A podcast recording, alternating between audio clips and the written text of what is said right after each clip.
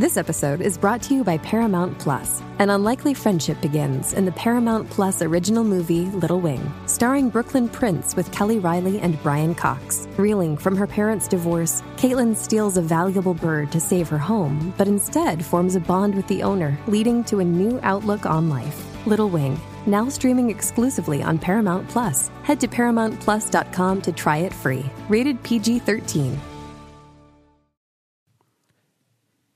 Hey everybody, it's Ben and Dustin. and and Dustin. It's me. I'm here. We're here.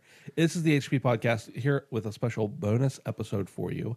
We got a chance to sit down with our friend uh, at Household Games, Jason Canam, and talk about the upcoming, or if you're listening to this on, well, anytime, uh, the previous release of Way of the Passive Fist on Switch. Um, came out last year on other consoles, PS4. Did it come out on anything else? It, it was on Xbox. It was PC. on Xbox. Yeah. yeah. I I failed to realize that since I didn't play it on Xbox, but I knew it right. was elsewhere. And um, just an awesome conversation uh, with Jason about not only the game, but uh, trade shows and how Switch works, the updates to his game. We get into the idea of accessibility and how much uh, the Way of the Passive Fist specifically focuses on different types of accessibility. And uh, Jason just has a really cool and unique style uh, of talking about accessibility and, and what it means to him. So, really excited about this episode. Um, it was a great conversation, and uh, he's just a good guy all around. Yeah, it was an absolute pleasure to talk to him. He's become sort of one of our our friends, which we understand is a is a dirty word when you're in the the media to be friends with a developer. That's but right. I don't care. He he's a good dude, and uh, it was it was awesome to talk to him. Well, he he we told him, you know, we're friends and we like your games, which means we can't be the people to actually score and review them. But he told us he comes to us for gaming news, so I mean, That's right. he basically broke a rule there too. That's yeah. That's true. Entirely true. Be sure to check out Jason uh, on Twitter and everything. He'll give his links in uh, this episode. Maybe we can even throw them in the description if we don't forget. And uh, also make sure you follow us and uh, check us out on Twitter at Handsome Phantom. You can pretty much find your way to any of our other channels or website. HandsomePhantom.com, of course, is a great place to find all of our content. Uh, YouTube, our channel's growing. We'd appreciate it if you subscribe to our YouTube channel as well. Uh, been growing a lot there lately. Uh, and we really appreciate you listening always, but especially today. Without further ado, here's our chat with Jason.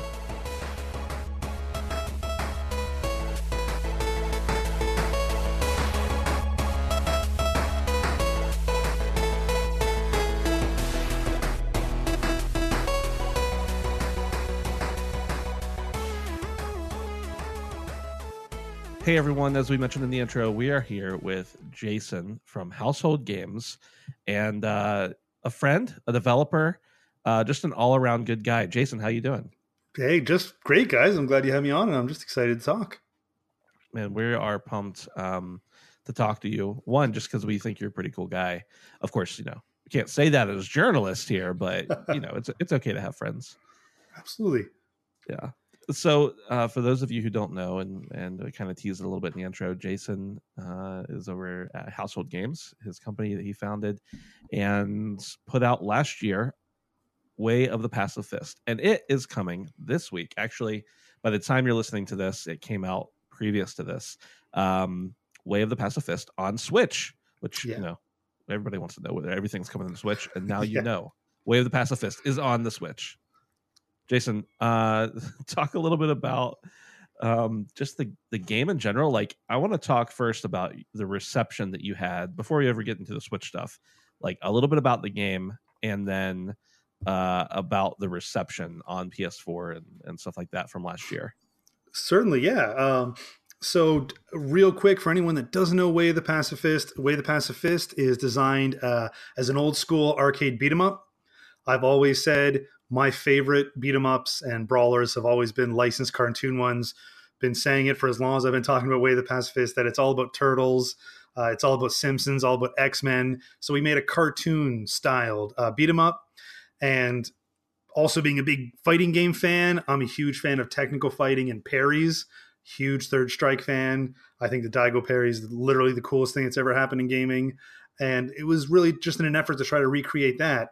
And the game designer and me was really happy that we were able to take away one of the, you know, kind of negative elements with beat 'em ups, which is that they're notorious button mashers. So make a beat 'em up, make it so you can't button mash your way through it, make you feel like the coolest fighter in the world.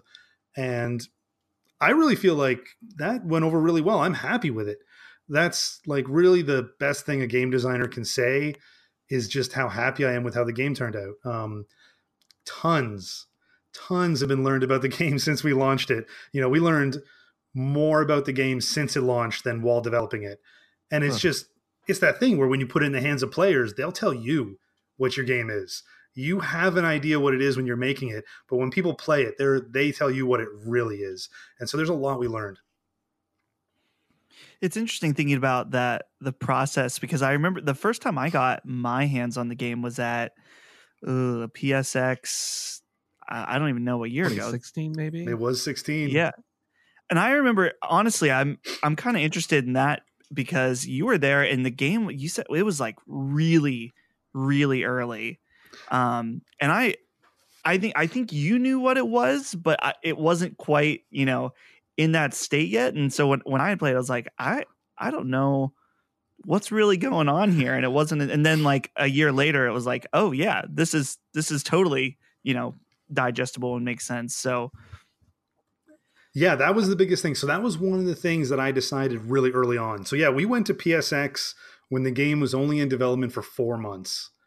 Wow. Which I don't I I was the right call for us.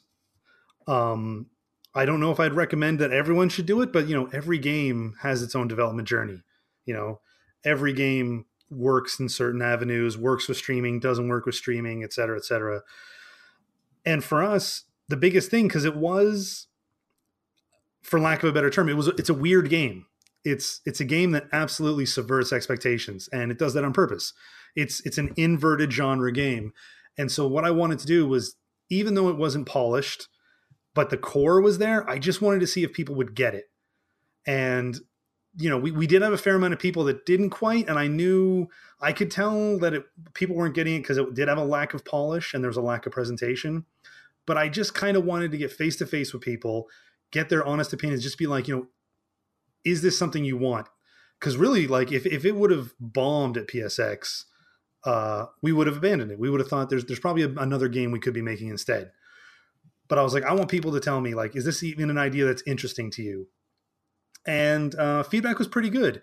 Uh, but once again, you're right. Like a lot of people were like, "Oh, I get it. I kind of want to play this. This ain't it though. Not yet." And I was like, "That mm-hmm. that's fair. Nothing right. wrong with that." And honest feedback is the absolute most treasured thing at a con. It's hard to come by because people are just typically, and I don't even think it's on purpose. I think people are just hype on a con you know you're psyched to be at PAX. So everything you see is just awesome. But when you get that critical feedback, it's it's important. But even the people who are critical of it were still like, yeah, but it's a game I want to play. I want your idea, and be like, okay, then we'll stick with it. You're talking about not getting it, uh, Dustin. Hopefully, this doesn't embarrass you, but yeah, it was slightly before the game's release on PS4. It might have been right around the same time where like Dustin at this point had explained the game numerous times to people. We had talked about it. Like you had sent us early copies and we had played it. And Dustin one day goes, Oh man, I just figured something out. I said, What's that? He goes, Passive fist. It's like a play on words. I was like, Yeah, that's kind of the whole point of the game. uh, but there were other things that like didn't click for me right away too. So um, I, I, agree that that cycle of just getting it is so important, and it's good that you were able to get it. You mentioned we mentioned trade shows. Obviously, you went to PSX what other trade shows did you show uh, Passive Fist at? And then on top of that, for an indie, I mean, this is just in a general sense for an indie developer like you, you know, how do you decide which shows are going to be more valuable or less valuable, and which ones you can afford to go to, and which ones will be profitable, like in a uh, exposure sense for you to be there? Certainly, it, it's it's not an easy decision. It's never an easy decision. Um, for us, it was just picking the ones that were the best opportunities. So I, I I'm totally fine going on record saying that PSX is my favorite con I've been to. The two we showed at were PSX 2016 and 2017. they were the two best cons I've ever been to Nice. from a developer standpoint. Um, Yeah. they were awesome. Sony was super accommodating. Um, they were awesome partners to work with. Um, it was it was super awesome. Yeah, so that was an easy one. Um, and also because the way that event is organized, you know, it's it's kind of invite only. So by Sony saying and offering us the opportunity to be there, they were saying we want you there, That's really cool. which is a nice little endorsement, as opposed to you know other cons where you basically apply or pay a fee. Um, uh, not that they're any less valuable. In fact, they can be more valuable. But just the fact that it's that nice little, it's kind of tips that scale. Should we go? Shouldn't we go? Well, you know, PlayStation's saying we should. We should probably take that as a sign. So that makes that an easy decision.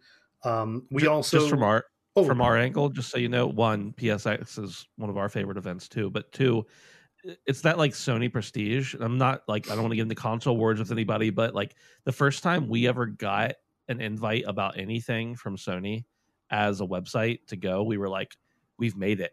We are That's we are gods now. So- That's awesome, and, and and exactly, it's it's it's uh, they're they're surprisingly welcome, welcoming.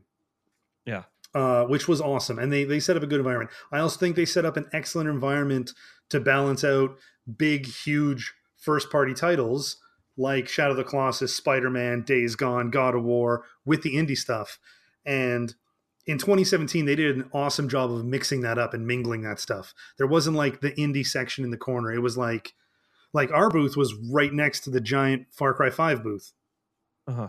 so it was they were just sony did a good job themselves of presenting it as these are just playstation games period. All of these. Sure. all of these are on the same level they're all playstation games. And i think that helped with the atmosphere. Um so that like i'm i, I have no problem going on record saying that's that's the best best experience. Um and then we also went to pax. Uh we specifically went to pax uh, west pax prime uh, in 2017 uh which was the final two quarters before launch so it was the beginning of our lead up to launch um and then that was the decision made because it's it's the biggest show Mhm. Sure. and uh and we were able to be part of indie mega booth which is also you know that's also something that's really that has its own prestige to it um but that was that was that was a heavy decision for us um because we decided to bring out our arcade cabinet we drove Oh yeah. from toronto to seattle which was practically driving across the continent Yeah. um, That's crazy. it turned it into a full two week trip. It was five days of travel each day, and uh, no, it was more than two weeks because it was it was five days of travel each way and four days of PAX. Right. Right. Uh, so it was 14, uh, 14 days, like two weeks, and it was just like spilling over by a few hours to sleep. Yeah. Um, and yeah, so we like um, we looked at the cost of shipping our arcade unit, and it like I did the budget, and I was like, well, let's rent a van, gas. It's going to be probably close to a thousand bucks in gas. We need hotels for three people. We need hotel in Seattle. We went through the whole budget, and I was like, man, that's like this is turning into a big trip. And I was like, I checked with a few shipping companies. I'm like, how much to freight this to Seattle? And it was like twelve thousand dollars. Wow. To ship it. So we were like, okay, cool, cool. Yeah, no, Yeah, we're we're not doing that. we got no choice. We're this is we're indie, so we're we're driving this thing, and we turned it into a road trip. We turned it into a hashtag. Um, so we're like, you know, let's let's make this an opportunity. But lots of opportunities came of that. We stopped through in uh, Minneapolis along the way to Game Informer headquarters, did an interview and a video with them. Stopped in a few other cities along the way. So it, it like we made the most of it, and that's the kind of careful planning you have to do.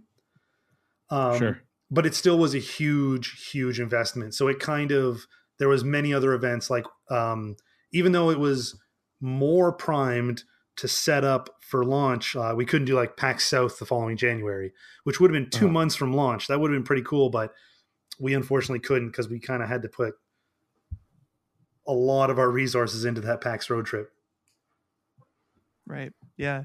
Hey, I wanted to ask so we just came off of coming from PAX. And so one of the things I always think about is the how the developer feels showing off their game. I know for me just because I'm a I'm I hyper analyze every social situation that I'm in. And so I'm always thinking like, well, oh, what are they thinking of me watching play the game? Do they do they think that I'm terrible? do they are they realizing that something is wrong with the game? Like for example, I was I was playing Control, uh, the new Remedy mm-hmm. game, and they're like, "Whoa, wait, wait a second. I'm like, "What?" They're like, "Yeah, that that door is not supposed to open, and you are in a section of the game that's not supposed to be here right now." So I was just curious about for you personally, how how is it? Is it is it more exciting? Is it is it scary? Is it everything? I mean. it uh, it definitely is a mix of everything but i can give you some i can give you some insights and specifics um, first of all i will say beyond a shadow of a doubt i guarantee no developer has ever been um, no developers ever judged a player playing their game no one's ever thinking like oh man he's mm. bad or she's bad or oh i can't believe they didn't get that puzzle no developers ever thought that of a player ever i promise you they're freaking out because they're constantly like, "Oh my god, like what, like when are they going to find the piece of duct tape that's holding this whole thing together and just tug on it a bit?" Just like that mm-hmm. door. Mm-hmm. Like we're just internally screaming constantly, and it's not judging. It's we're just like, "Oh my god, just don't no, don't step to the left. Oh, please don't step to the left." And that's just I know there's a glitch there. Yeah, that's just the nature of demos. That's just the nature of demos. Um, but it's uh, it's it, it is terrifying. Uh, it adds another deadline to a development schedule. You know, you've got your pre-production, production, alpha, beta, gold. Demos are milestones that kind of just drop right into the middle of everything. Uh, so they put a lot of pressure on the team to perform and to get things done. And you never think your demo is good enough. You never think it's ready enough. That's just natural. Um, but the benefit to it is it is the absolute best team motivator there is in, in video games. Hmm. Every team I've worked with, every team I've led, um, and like I said, I've had the pleasure of working with, coming back from a con, even for the people who didn't get to travel to it, just hearing the stories from the people who did go, productivity goes through the roof because people are excited. Um, so it's really good. Like people are just naturally excited. Uh, but like those first few weeks after being at a PAX or a PSX, uh, you get so much more done. There's a spring in your step. Everything you code seems to be right first time. Everything you, every piece of art seems to be perfect every time. Every bug gets magically fixed. It's just it. It's a. It's like a.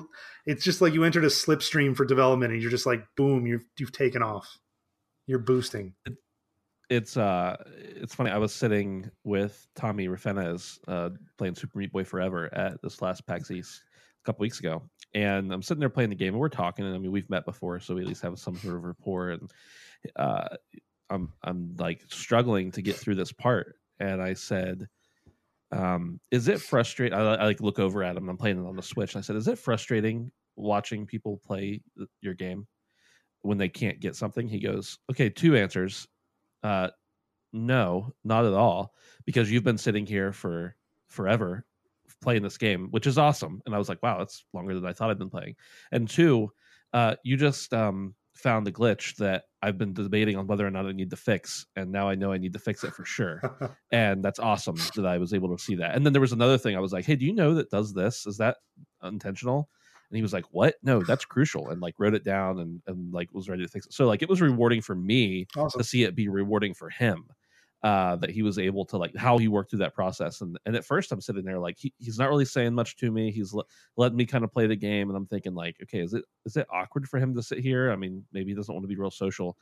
And then I look at him and he's like, "Sorry, I'm just super nervous. Anytime somebody who seems to be halfway decent at the game plays the game, it just makes me nervous that they're going to hate it." And I'm like, "I feel you. like I get it." so it's it's just really cool to hear developer perspectives because I am like, I mean, Dustin is much more socially aware than I am, or at least like socially conscious in certain areas. Sometimes I can just be obtuse, but even I am like, am I annoying this guy by asking if I can play his game uh, as a as a member of the press or whatever? And what it comes down to is no, they want everyone to play it. They want to hear your honest impressions. Don't like sugarcoat things. They need to know how you're feeling because ultimately that affects how the game is going to perform and sell later on. Mm-hmm, absolutely, exactly, and yeah, it, it, it absolutely can't be overstated that for any developer, anyone who wants to step up and give it a try, and regardless if it's for five seconds, five minutes, 15 minutes, you know, that was your time you spent and you decided to spend it with this. That's awesome. That's that's the absolute payment of respect to a developer. So, you know, even, even if you're the kind of person, because some people also tell me that they feel really bad if all they do is walk up, play it, and walk away. And they're like, well, I, I was nervous and didn't really have feedback. I just liked it and I walked away. That's fine too. That's awesome. Right. You took your time when you're on a crowded floor with th- literally thousands of games. Right. To choose from, and you wanted to play mine for a few minutes. That's awesome. You know, that's very awesome. If you got something to say, that's awesome. But just the fact you you said enough by just wanting to take a few minutes out, and that that means that means a ton. That's really cool to hear for sure. I'm I'm curious about you know you had this release already like we we oftentimes now like everybody's like oh when's the Switch version coming that's like the new thing, and you came out with a PS4 version. Uh, when did you know and that you were going to eventually develop for the Switch as well? Well, for us, the decision to go to Switch always wanted to be on Switch. Uh, it was a technological decision, actually, for the timing, that is. Um, at the time we were developing the game, the game engine we were using wasn't Switch compatible, so we had no choice. Okay. And actually, the compatibility literally came out like the week after we launched the game. uh, so I'm like, okay, but that's fine. This means we start this road. So reached out to them, contacted them. We're like, hey, can we get um, can we get information on getting Switch compatibility on our end? And it took a few months to make some deals, work it out. Um, had to contact Nintendo, make some deals with them, you know, come to some agreements, um, you know, pitch the game if it's acceptable for their platform. It's a regular process you have to do everywhere pretty much. Sure. Um, so yeah, so we just had like, you know, we had, you know, four to six months because these things do take time of just logistical.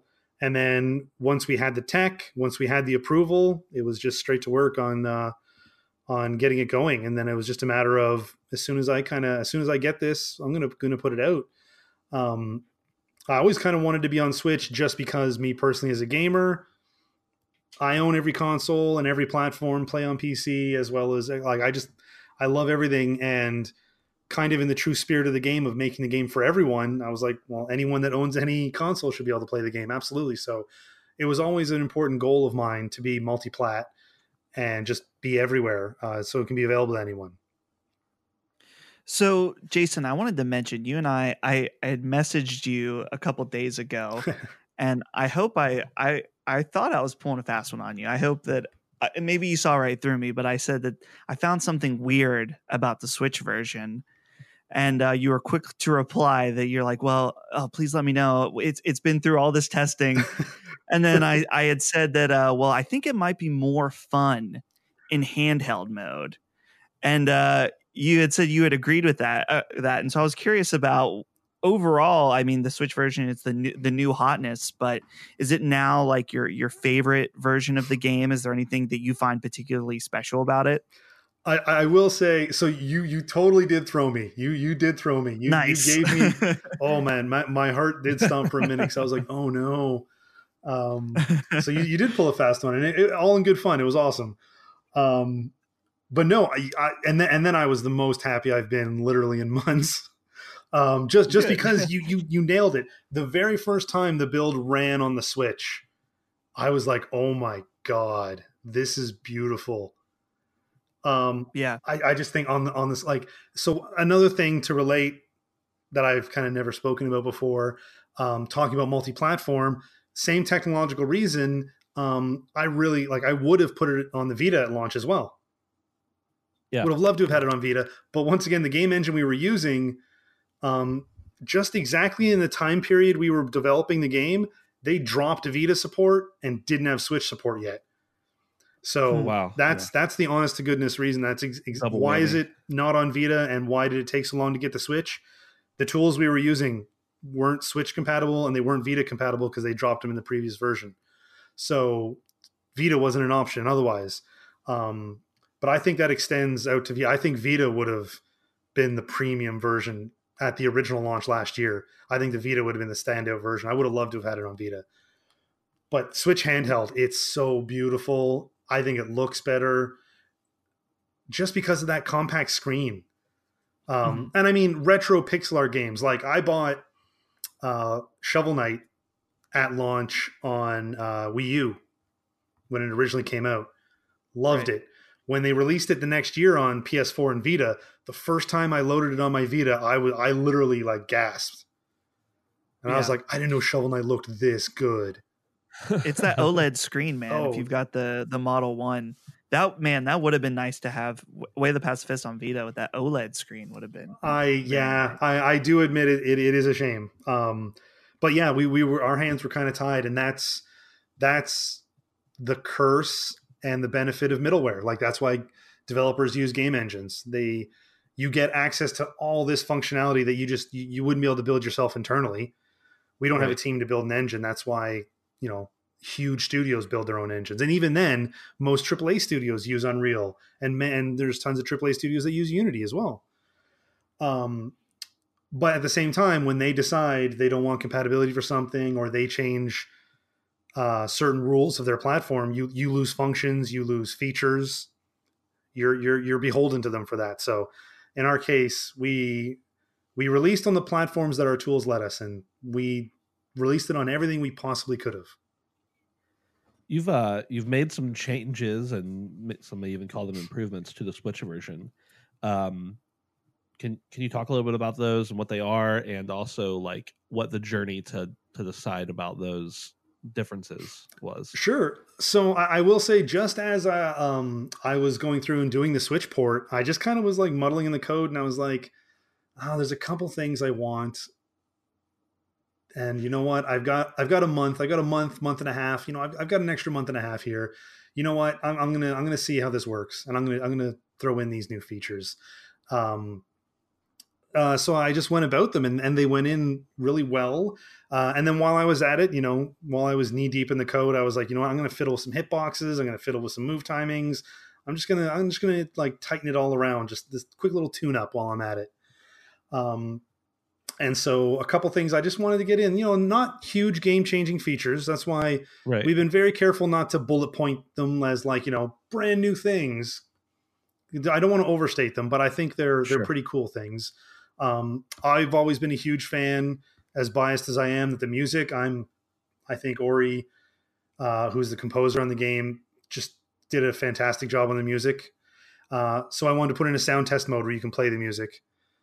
Um, and th- there's a few tracks that I think some people have never heard. Like there's a unique track for completing Passiverse mode, which is the randomized roguelike mode. And very few people have completed that. They've never heard this track I got him to make for it. So I was like, you know what? Right. Let's let people hear this awesome music he made. It's an awesome surf inspired tune uh, that was inspired by Turtles, Ninja Turtles. And I'm like, he nailed it. Um, so that went in. That's a small thing. And then uh, I, I, was like, something I always wanted in was the training mode. Was a nice focused practice mode where you can really take the time to master every enemy pattern and every enemy attack. Uh, and then as a quick little bonus to that too, I also got to throw in all the enemies' names, which is a fun little thing for me. Um, I have one thing that's didn't make it into the game, and it didn't make it into the Switch version either. Actually, just didn't have time. Um, I have an unnatural fondness for enemy roll calls at the end of games. Like when you beat a game oh, yeah. and it tells you all the names of the enemies. Uh-huh. Uh, I have an unnatural fondness for that. I just I, I, don't know why I love it. Ever since I first beat Super Mario Brothers 2 on the NES and Mario's dreaming while it scrolls all the enemies. Right. Um and then my favorite is Turtles in Time. When Turtles in Time ends and after the cat uh, the staff credits, it does the cast roll, and you know it shows Leonardo doing a combo and it freeze frames, does the cinematic borders and says Leonardo, and goes through every character in the game one by one. I wanted to have a thing like that, but I couldn't get it. So in training mode, you can see all the enemies' names. So that's how I kind of got that in there, and that's a fun little touch for me. But they're nice, nice. They're so they're they're not giant game changers, but they're they're the cherry on top do you think those are going to be coming to the other versions of the game as well or are those kind of static where they are? It depends on once again a bunch of things with whether or not we can. Um, we kind of have to take a look. Um, I haven't made promises yet. Um, I'd like to do the best I can for everyone that owns the game. Um, so that I have I have to sit on. I'm going to do my best, but I can't make promises right. yet. But we'll we'll shout it out if we can get those in. Nice. It's Kaley Cuoco for Priceline. Ready to go to your happy place for a happy price? Well, why didn't you say so? Just download the Priceline app right now and save up to 60% on hotels. So, whether it's Cousin Kevin's Kazoo concert in Kansas City, go Kevin, or Becky's Bachelorette Bash in Bermuda, you never have to miss a trip ever again. So, download the Priceline app today. Your savings are waiting. Go to your happy place for a happy price. Go to your happy price, Priceline. So something about uh, Way of the Passive Fist, and this is probably going to take us into tons of other topics. Uh, that is like obviously intentional, immediately apparent, and obviously welcome to lots of different types of players. Is just all the accessibility options yeah. that you you you put into Way of the Passive Fist, and obviously that's like in the zeitgeist right now, right? Everybody's talking about accessibility, and I just want to hear like some of your inspiration for that. Um, uh, you know, people we are going to encourage people to like check out the game to see what those options are uh, because they're they're so they change the game dramatically, of course. But like, what does accessibility mean to you as far as way the Passive Fist is concerned? And have you heard any cool stories about it? Sure, yeah. Um, so first thing I'll jump out and say, speaking about the zeitgeist and all these conversations happening now, um, it really blows my mind that we've seen two different reviews of Sekiro Shadows Die Twice that mention Way the Passive Fist by name. Oh, nice. That, I didn't know that. That blew my mind. Um, uh, um, I, I thought that was super awesome. One of them was uh, Slate, uh, their review okay. of Sekiro. Um, and then the other one I can't remember. I think it was a Spanish website uh, that did. Oh yeah, the the Loot Gaming. It's called. Okay. Which is a, like yeah. a Spanish uh, site uh, and I just thought that was neat. That's fantastic. Uh, yeah, which is really interesting. And, and, yeah, the game's been coming up a lot recently with kind of discussions. Um, so accessibility for me, because um, yeah, I have tons of opinions on the matter, and um, and probably only going to get more vocal, especially after the game is out. But yeah, sure. for me, accessibility is just making sure uh, everyone everyone can play the game. Everyone has an entry point. Um, I've kind of tweeted and I've mentioned a few times. I think lately the conversation's become a little muddled, and a lot of people are kind of conflating accessibility with ease, uh, like easy modes right. and stuff, which I actually don't agree with. Um, for me, accessibility is about easy to play, not easy to win. Right. Because to me, everyone playing a game is not everyone necessarily winning a game.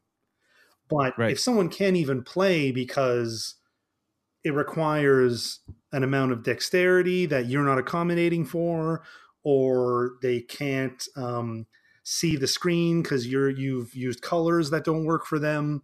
That's a different thing altogether, and I think that's the big issue. Is everyone should be able to get in. Uh, whether or not everyone can finish, that's a different thing. I mean, I would love if everyone finished the game. Um, because Way of the Passive Fist, I think, is a categorically difficult game. It's a categorically hard game. Yeah, I would agree. Um, but we put a ton of accessibility features in because we're like, no, we want everyone to try. And I think that if everyone, you know, can can practice the game, they'll eventually win. Um, and we wanted to accommodate that. So that's why the game features. I'm a huge advocate of 100% customizable controls. No reason not to ever have it. I think sure. every game. I, I, think it should become a game standard. You should be able to change the controls to whatever you want, um, and that was directly inspired by HalfCoordinated. Uh-huh. Seeing how he plays games one handed, um, I reached out to him. Was like, "Hey, man, will you will you give me some advice? Well, can I hire you as a consultant?" And he agreed, and that was awesome. And he told us That's a bunch amazing. of stuff. Um, so yeah, letting someone because if they're like, "Oh man, I just you know my thumbs are really active, but my my fingers." You know, it's hard to squeeze my fingers on the triggers. So can I move stuff away from the triggers and put them on the buttons? Yeah, of course. 100%. I wouldn't want right. someone to not beat the game because we mapped a key function to R2 and they can't pull R2. That's not fair. Right. Um, yeah. And yes, a lot of our accessibility features are difficulty related, but the spirit of the game is still there. It's a game you A can't button mash through and B Uh-huh. is a game you have to be observant and attentive. Um, it's kind of a double edged sword with the game. It's kind of something we've learned that's burned us with return um, in terms of streamers. Streamers Oh, yeah, have trouble yeah. playing the game because they can't actually chat during it because they have to be 100% focused. And we've seen some Sure. people stream the game, love it, but like, um, they're like, I'm not really going to stream it anymore because I can't, I can't chat, I can't check my updates, I can't read donations because he's like, I have to focus on this game a thousand percent, and that's by intention. Sure. But you can you can make the timings a little more generous. You can make them not hit you as hard, but you're still going to have to pay attention, react to get through it. Right. So that's why I'm a firm believer of you know accessibility doesn't alter the vision of a game, uh, or sorry, I will actually change to say it doesn't necessarily change it.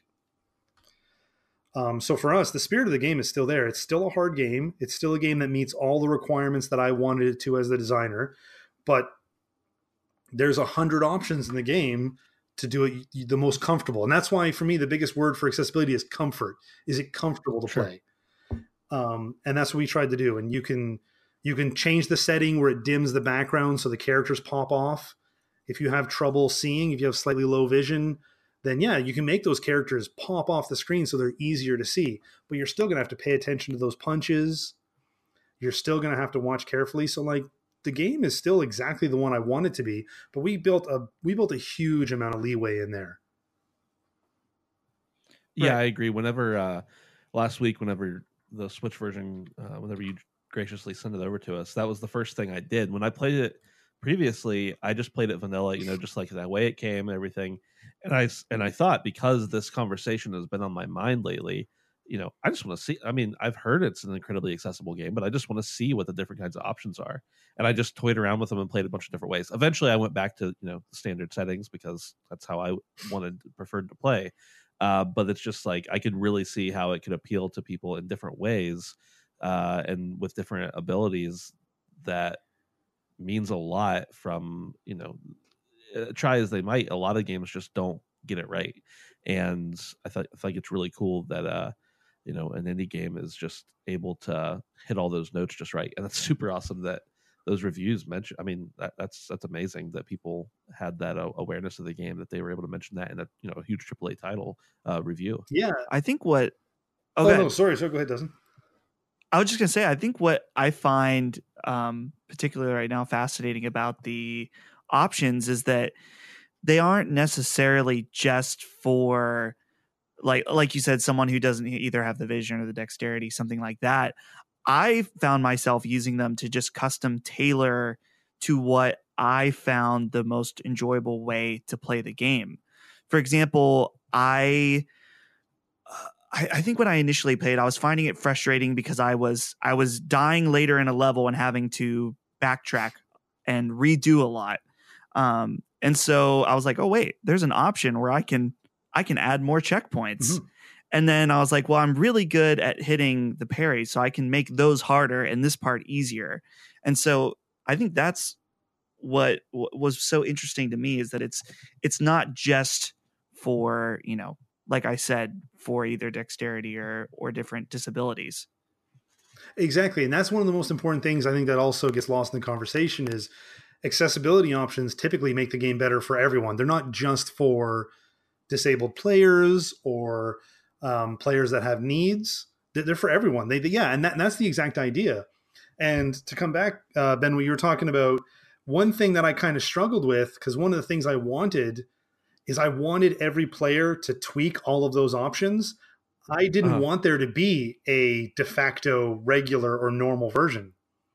Right And during development, I was talking with like some of the people on the team, and I was like, you know what I want to do?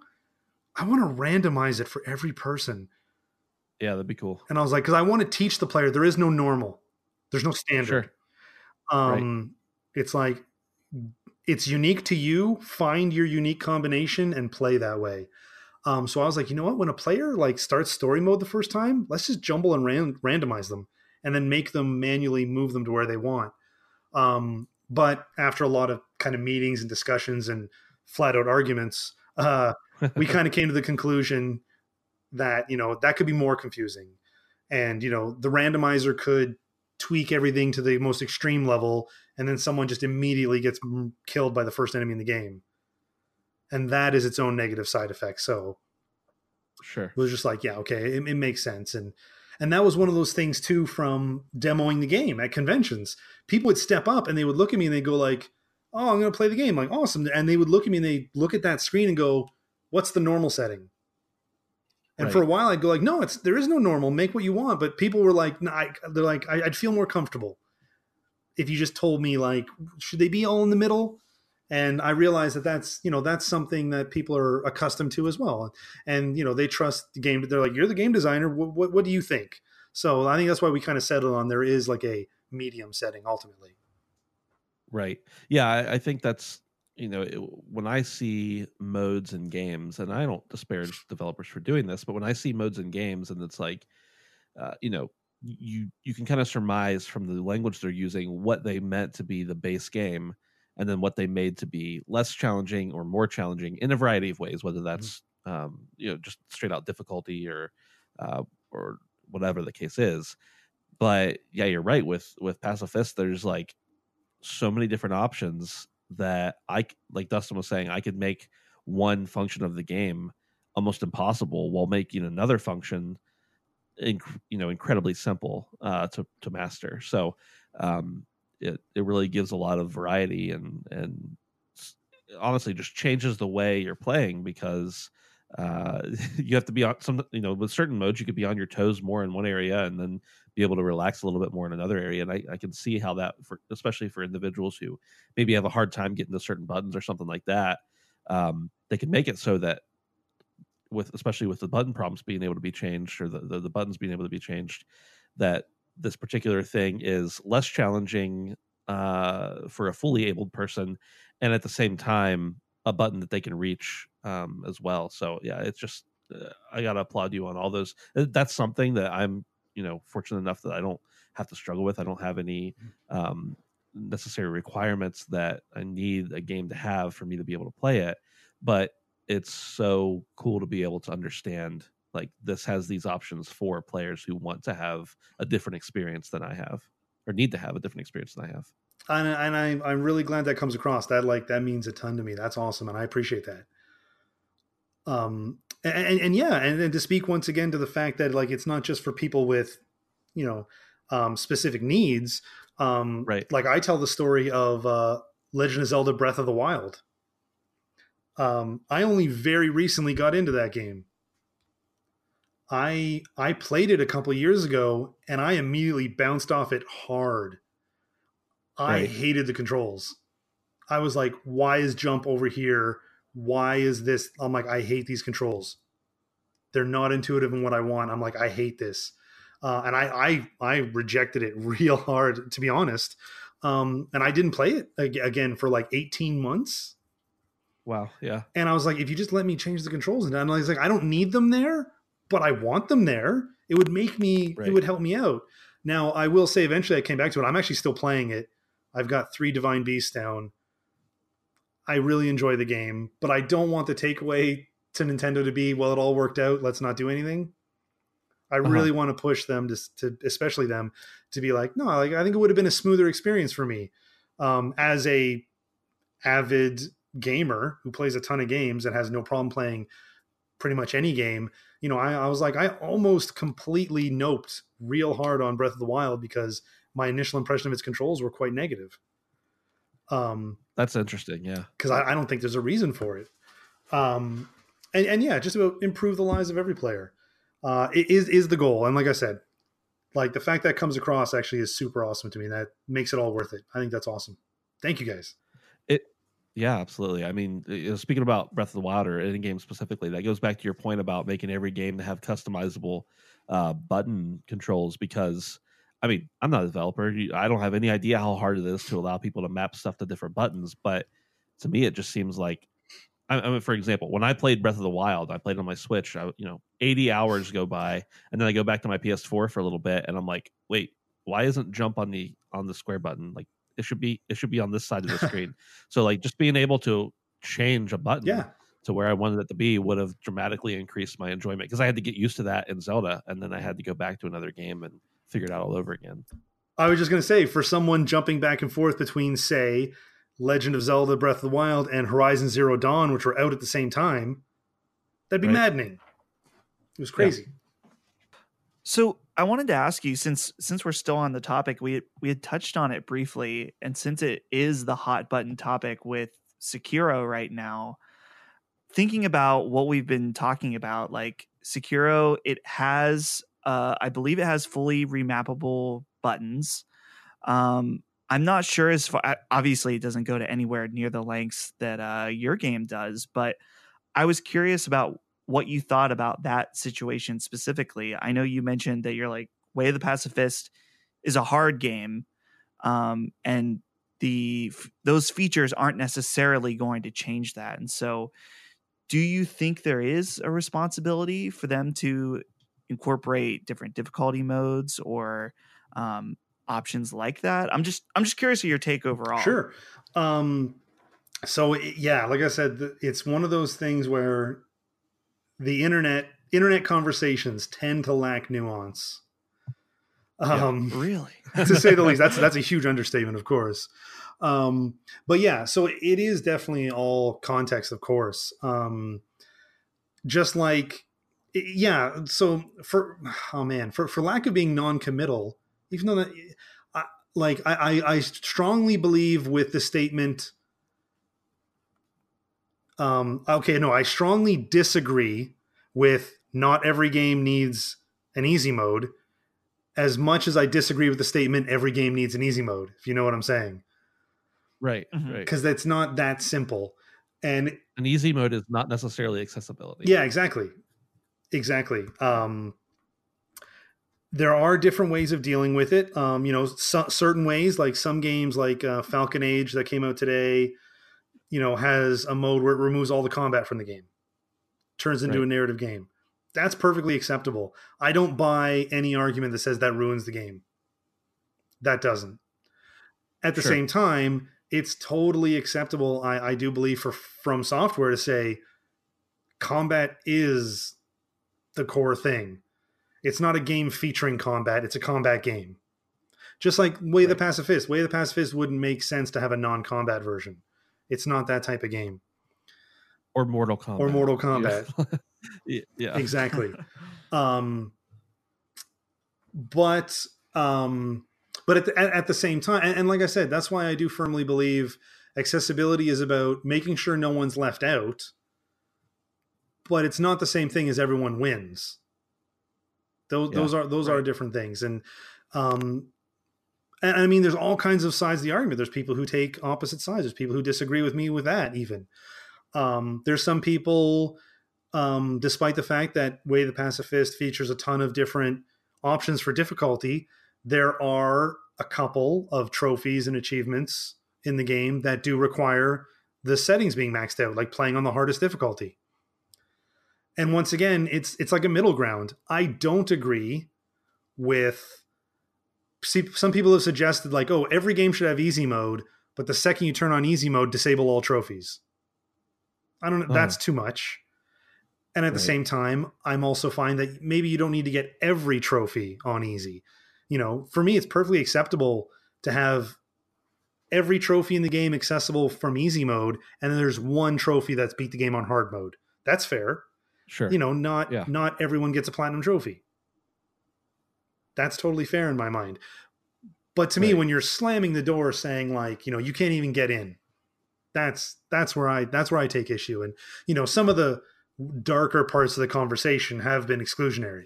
They've been saying like, you know, when people make statements at people saying you don't deserve to play games, or you know, you don't need to play it, or games are not for everyone is an iffy one. I kind of don't like. I just don't like that language because I do think every game should be for everyone to attempt to try.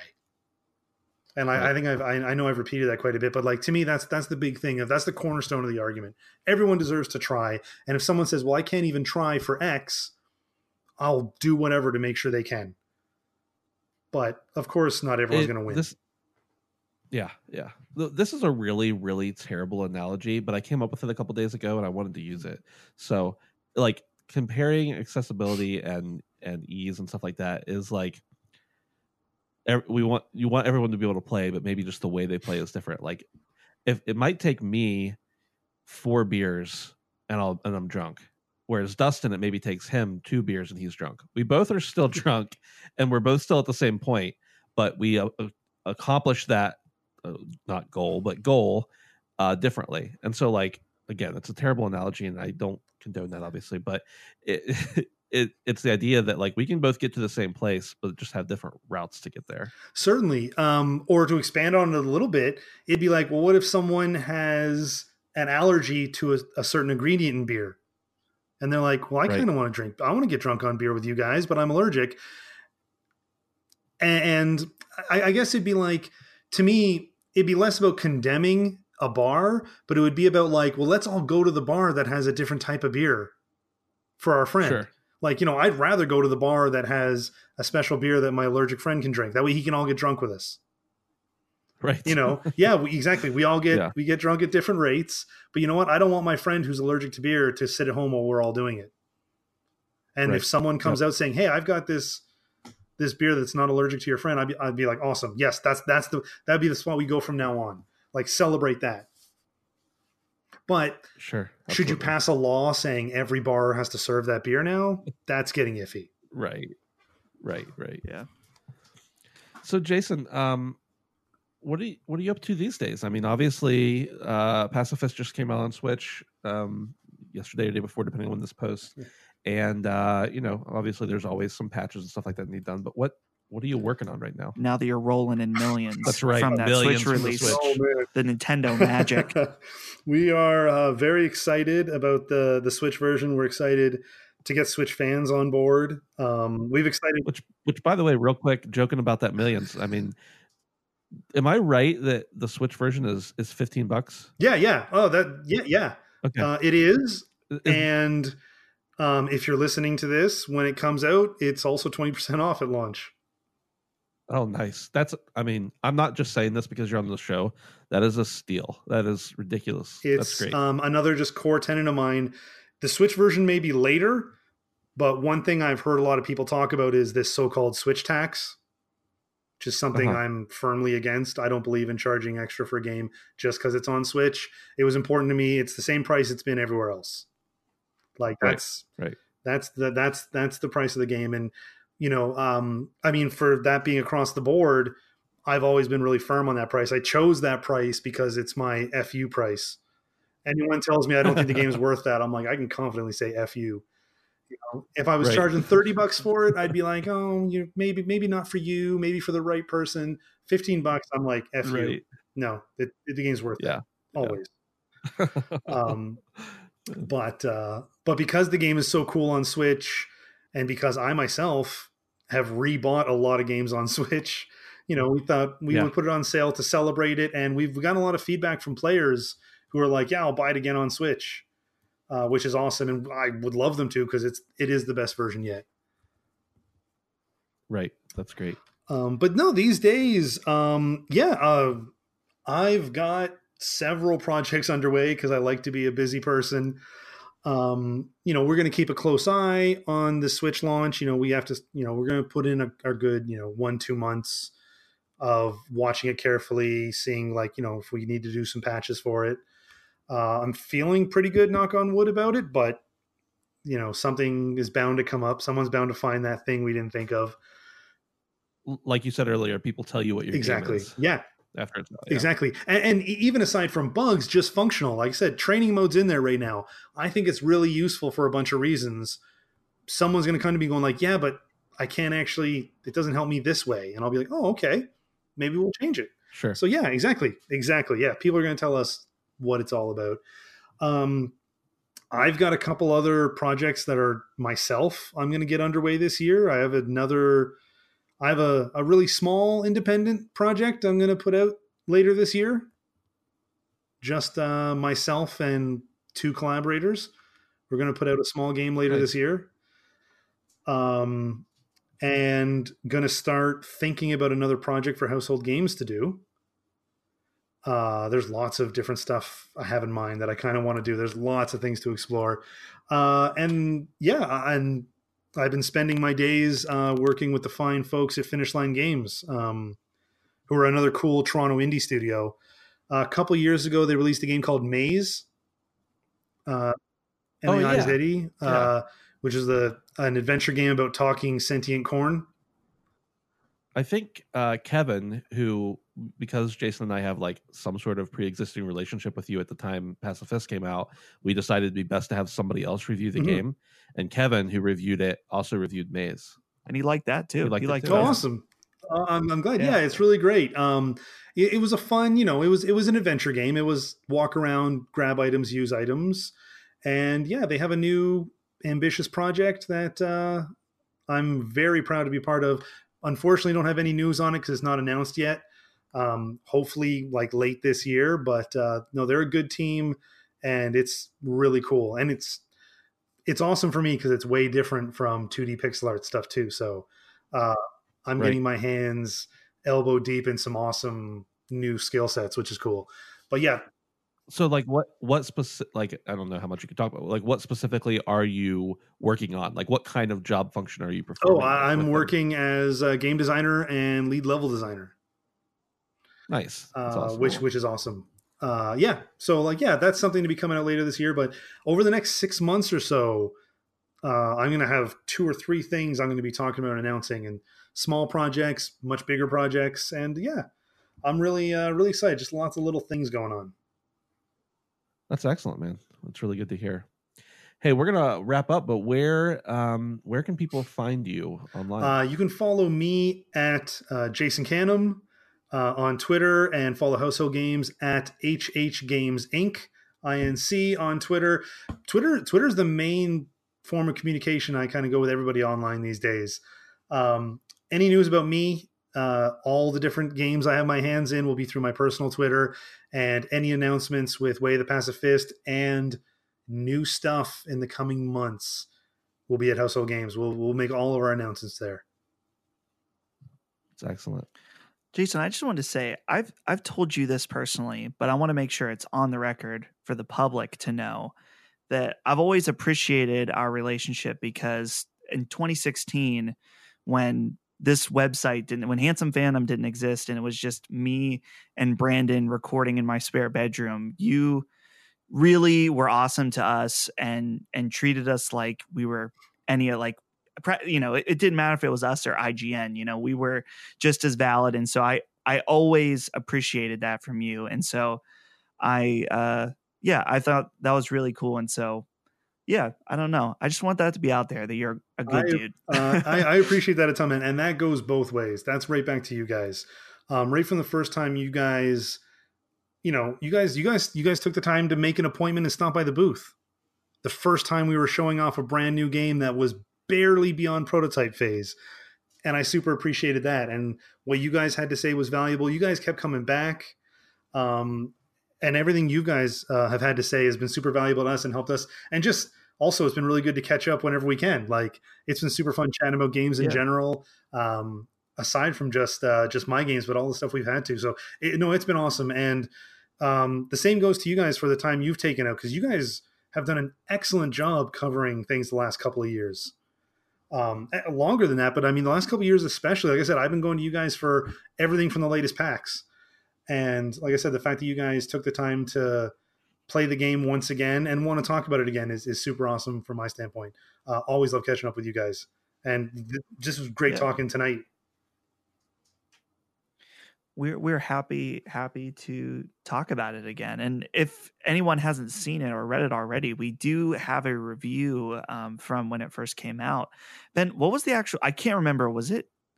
I want to say it was a nine. it was a 9 yep. right? So like pretty pretty dang good. It's good funny. score. Like I, I disclosed this uh, in the editor's notes in the uh, review. Kevin actually wanted to give it a nine point five, and I would have let him, except we were uh, fine tuning our review scale, so I had to pump it down to a nine based on the review scale. But that's how excellent he excellently he thought of it. So and awesome. that's yeah that was super awesome and and, and not only because too often i think people boil um, reviews down to scores but the content Yeah, of the review yeah. is really excellent as well which is always and that's the thing especially uh, developers developers care a ton about that is not only the scores but the contents of them because i know developers, e- even some scores for the game. Like we got some low scoring reviews that I read, and I was like, okay, that was well done.